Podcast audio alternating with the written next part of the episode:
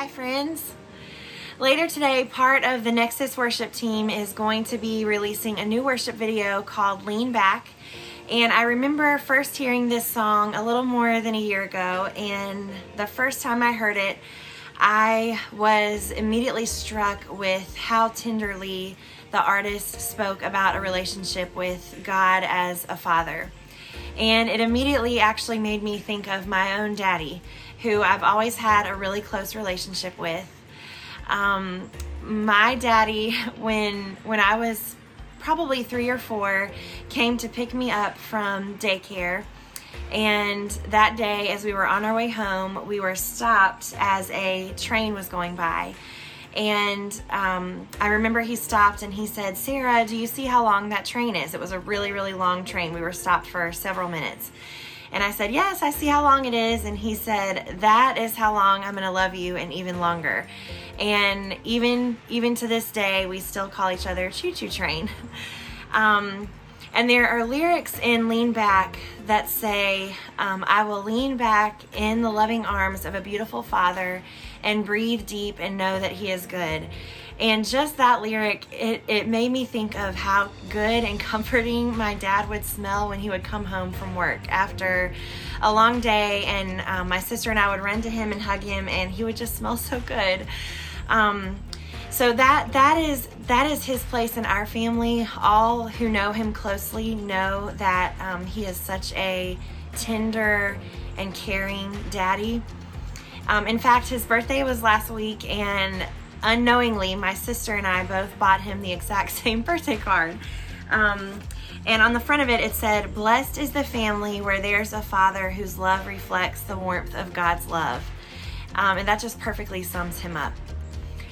But I know, um, I know that many of y'all who are listening might not, might not know what it's like to have a loving dad. Um, the things that I know and love about my daddy, I know that not every son and daughter can say.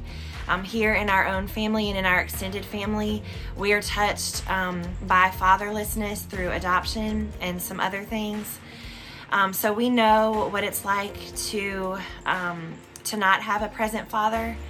I know that many of y'all listening, your experience of an earthly dad might might include abandonment or abuse or neglect. Um, maybe you had an awesome dad and you're missing him now.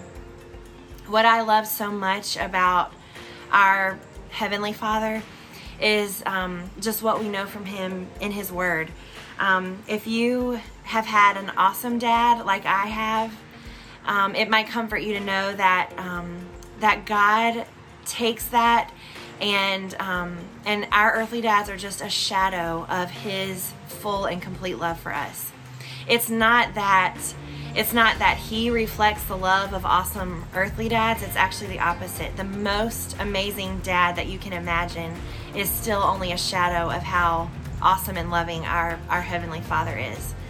Um, and we also know through His Word that He takes care of those who don't have that experience. In Psalm 68, we read that God in His holy dwelling is a father of the fatherless.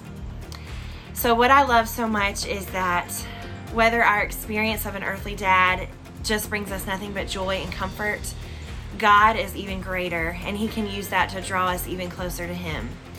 And if our experience of an earthly father is not that, if it, um, like I said, if it includes abuse or abandonment, God can also use that to draw us to His heart.